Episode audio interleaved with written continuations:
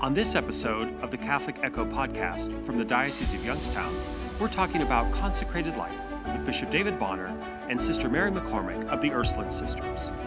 Find more about this episode's topic, including articles from the Catholic Echo, at catholicecho.org/podcast. And now, the host of the Catholic Echo podcast, Father Jim Korda.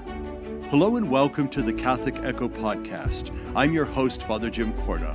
Our show is brought to you by the annual Diocesan Appeal, the Catholic Communication Campaign, and Cumulus Media Youngstown.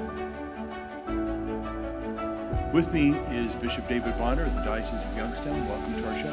Thank you so much, Father Korda. It is always a joy to be here.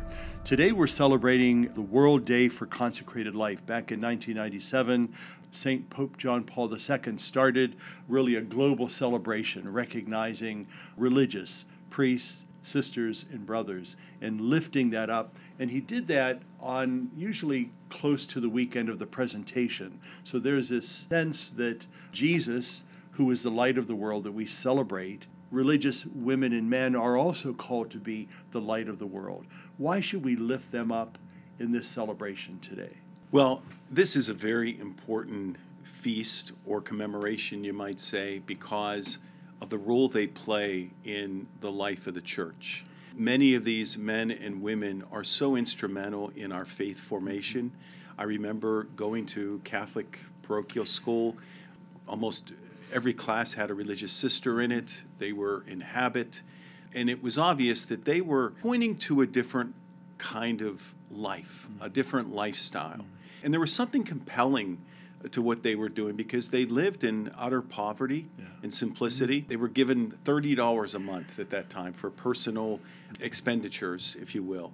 So, this commemoration, which was established by St. John Paul II, is just so important because it affirms ministry and the mission of these holy men and women who live out the sacred vows of poverty, chastity, and obedience. Mm-hmm. Let's talk a little bit about those vows because for us as diocesan priests, we take commitments, we don't take vows. What's the difference between a vow and the commitment that we take? Obviously, as diocesan priests, we do not take the vow of poverty, and yet we're called to live kind of that spirit. So, what's kind of the difference there? I would say for us as diocesan priests, we're often referred to as secular priests. Mm-hmm. We live out in the world. We're not necessarily of the world, but we live out in the world. That's where our witness takes place. And our allegiance is to our ordinary, our mm-hmm. bishop. Mm-hmm. With regards to men and women in consecrated life, they live this lifestyle out in an intentional community, following the charism of their founder or foundress. And that sense of community is a means of support and encouragement uh, for them to live out these vows day in and day out. They pray together, they eat together. So there's a real bond that they share that's all wrapped around the charism of their founder or foundress.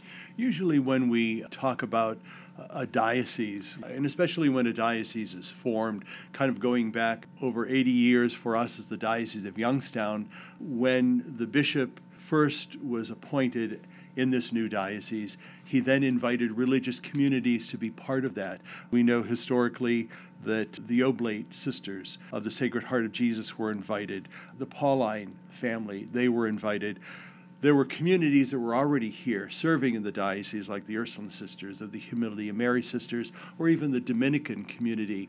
Why is it important for those communities, those religious communities, to be part of our diocesan church? Those communities are windows of grace.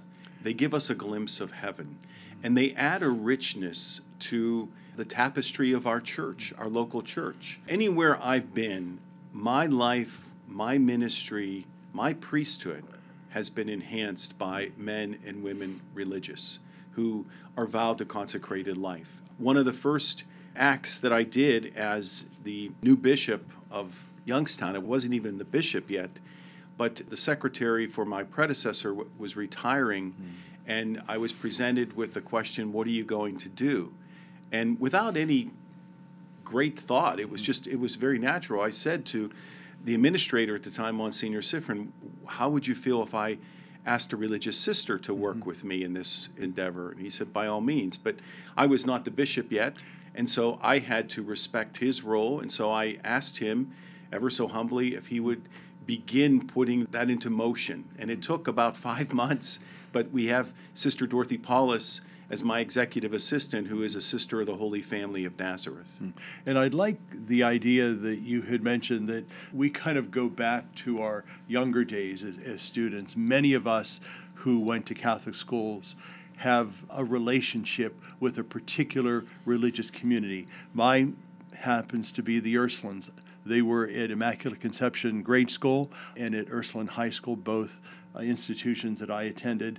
And so I feel that I was formed by them. And also in my parish ministry, many of us who are fortunate enough to have a religious woman or brother or priest to work with in that situation only enhances our ministry because it takes the charism, as you had mentioned, that they celebrate, and it helps us as the local church to really lift that up and unite ourselves closer to Jesus and to his work.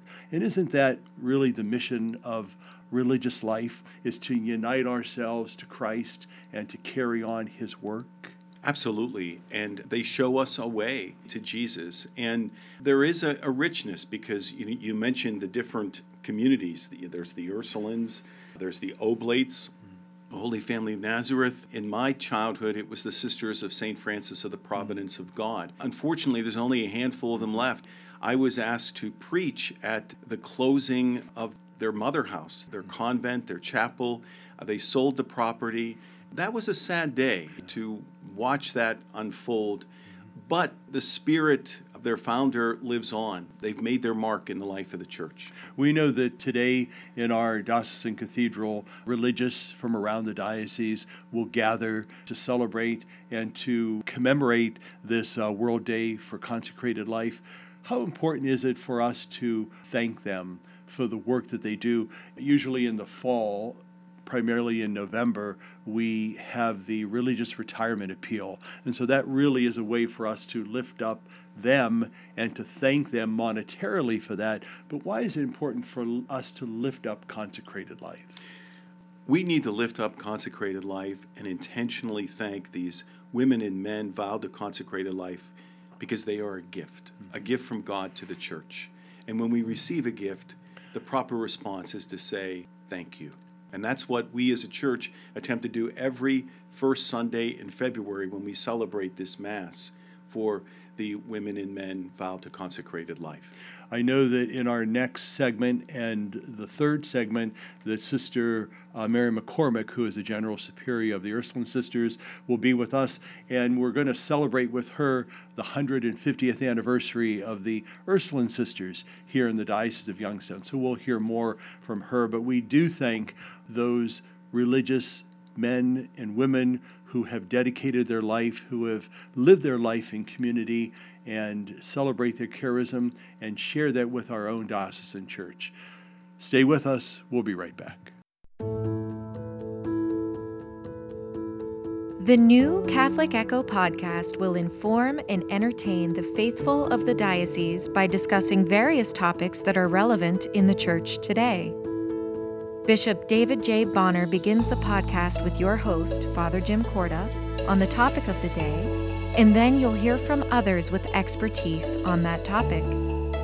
You can listen to the Catholic Echo podcast on Sundays at 6:30 a.m. on WHOT FM 101, WYFM FM 102.9, WQXK FM 105.1, or catch it online by going to catholicecho.org slash podcast. The Catholic Echo podcast is produced by the Communications Department of the Diocese of Youngstown.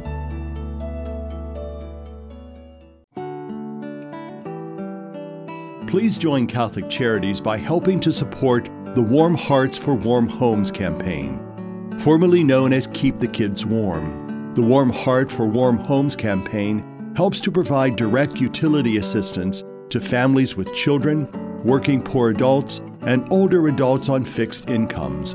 Last year, Catholic Charities agencies impacted thousands of people through utility assistant efforts. Unfortunately, this year the need for heat and utility assistance continues to rise. Catholic Charities is asking for your help to make Warm Hearts for Warm Homes a success by giving to your local parish online at www.ccdoy.org or by calling Catholic Charities at 330 744 8451.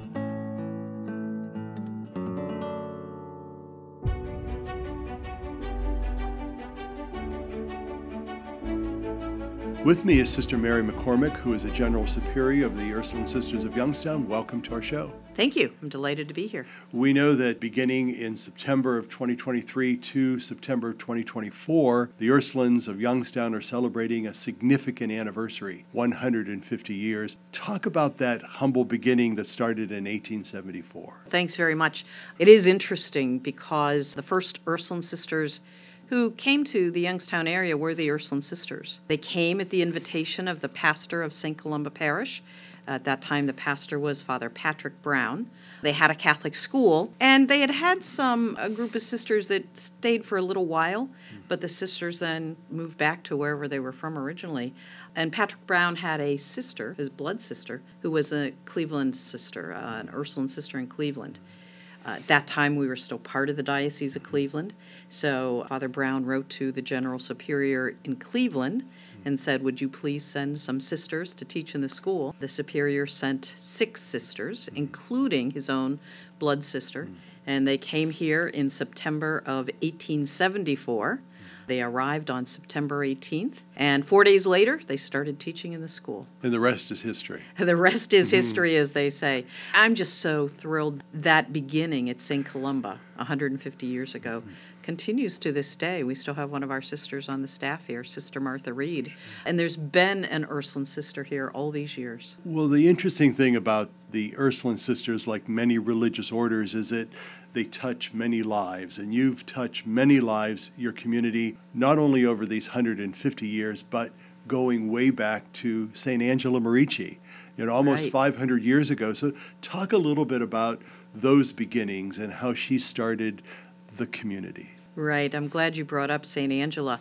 She was a woman of the Reformation. So if you think back to the days of the Reformation, almost 500 years ago, as you say, it was a time of great turmoil in the church. There were lots of movements that were pulling people away from Catholicism. St. Angela was an Italian woman, single woman. On the one hand, deeply committed to a life of faith, deeply committed to being a disciple of Jesus, but aware of all of the issues that were going on at the time. At that time in history, there was a sense that for women, either you would get married or you would join a monastery. Mm-hmm. And Angela didn't think God was calling her to do either of those things. In fact, she remained a laywoman until she was about 60 years old. Mm. But she ended up starting a new religious community. And it was not exactly a monastery. In fact, the followers of St. Angela lived in their own homes among their own families, but they dedicated their lives to service of people, especially to people that were poor. I don't know if they used the word homeless in those mm-hmm. days, but perhaps didn't have a home, didn't have a way to provide for themselves. The followers of St. Angela began to do that. That grew into the religious community that we know today as the Ursuline Sisters. As you talk about St. Angela, I can't help but think those beginnings that happened way back then are really echoed in a lot of what the Ursulines do now in their ministry, in, in your outreach. How is that correlation? How is that come together and how is that celebrated in this local community? We too think that we've been faithful to what St. Angela started. And of course, Angela was a disciple of Jesus and tried to imitate the life of Christ. We see ourselves doing the same thing. We live in the midst of whatever group of people we're living among. So for us, we live in Youngstown. When we came to Youngstown, we stayed. We planted deep roots and we have stayed. In the first days, 150 years ago, the need and the specific reason we were asked to be here was to teach in Catholic schools. As Catholic schools grew in the area, and as a lot of lay people moved into that kind of work, we began to say, where else is there a need? And our sisters began to work in other places. For example, we saw a whole new group of homeless people, and especially I think in the beginning, homeless women and their dependent children. And sisters began to say, Gosh, what can we do? To help them. When there were people in the area first starting to be affected by or infected by the HIV virus, mm. and there was a lot of fear about that, some of our sisters began to say, What can we do? How can we help these individuals? Mm. How can we help these families? And that was the beginning of our HIV AIDS ministry, probably 30 or 40 years ago some of our sisters. And, and sometimes when they got a little bit older, hmm. they recognized that there's a whole underserved population in prisons. And they began a, a writing ministry. How do we help people that are spending a good deal of their lives in prison? And they began by writing letters. And we still have sisters are involved in that kind of ministry. One of the things that I'd like us to focus on is kind of the growth in ministry of the Ursulines, but also the sense of decline in numbers. And we experience that in priesthood vocations. Mm-hmm. How is that being compensated, for lack of a better word? As you note, that our idea of ministry in the church has changed a lot. There are still numerous needs, but not as many people who are living the kind of lives that has been kind of the hallmark of the church in priesthood or religious life.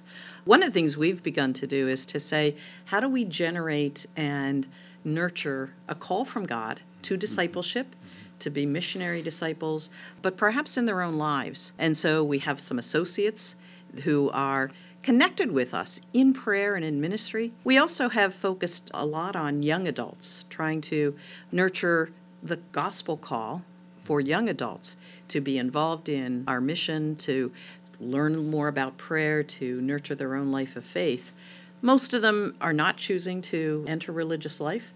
You know, it's mostly young women with whom we work. But I, would say the same is true for young men. Many are really interested in being disciples, but not necessarily entering into priesthood. We consider that, too, a really important part of our mission, trying to foster and nurture and help to grow the faith in young people. And the folks that are with us today, if they want more information on some of the events and the celebrations that surround this 150th anniversary, where can they go to? Who do they contact? I'd say the best way to get in contact with us is through our website. Our website is theursulines.org.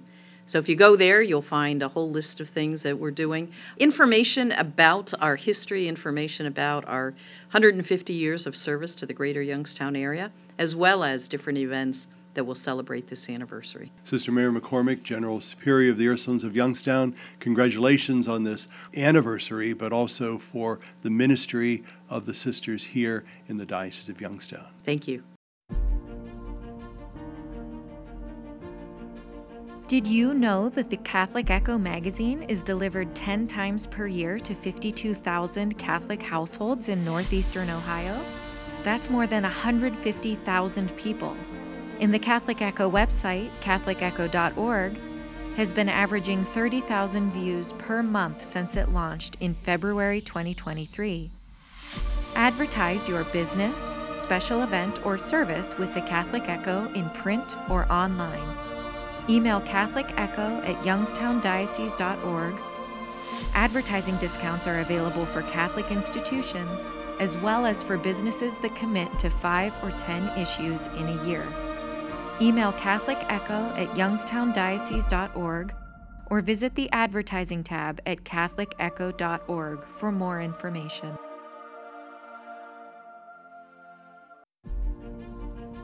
If you have a story idea for the Catholic Echo magazine, podcast, or website, send an email to catholicecho at youngstowndiocese.org. We'd love to hear your ideas.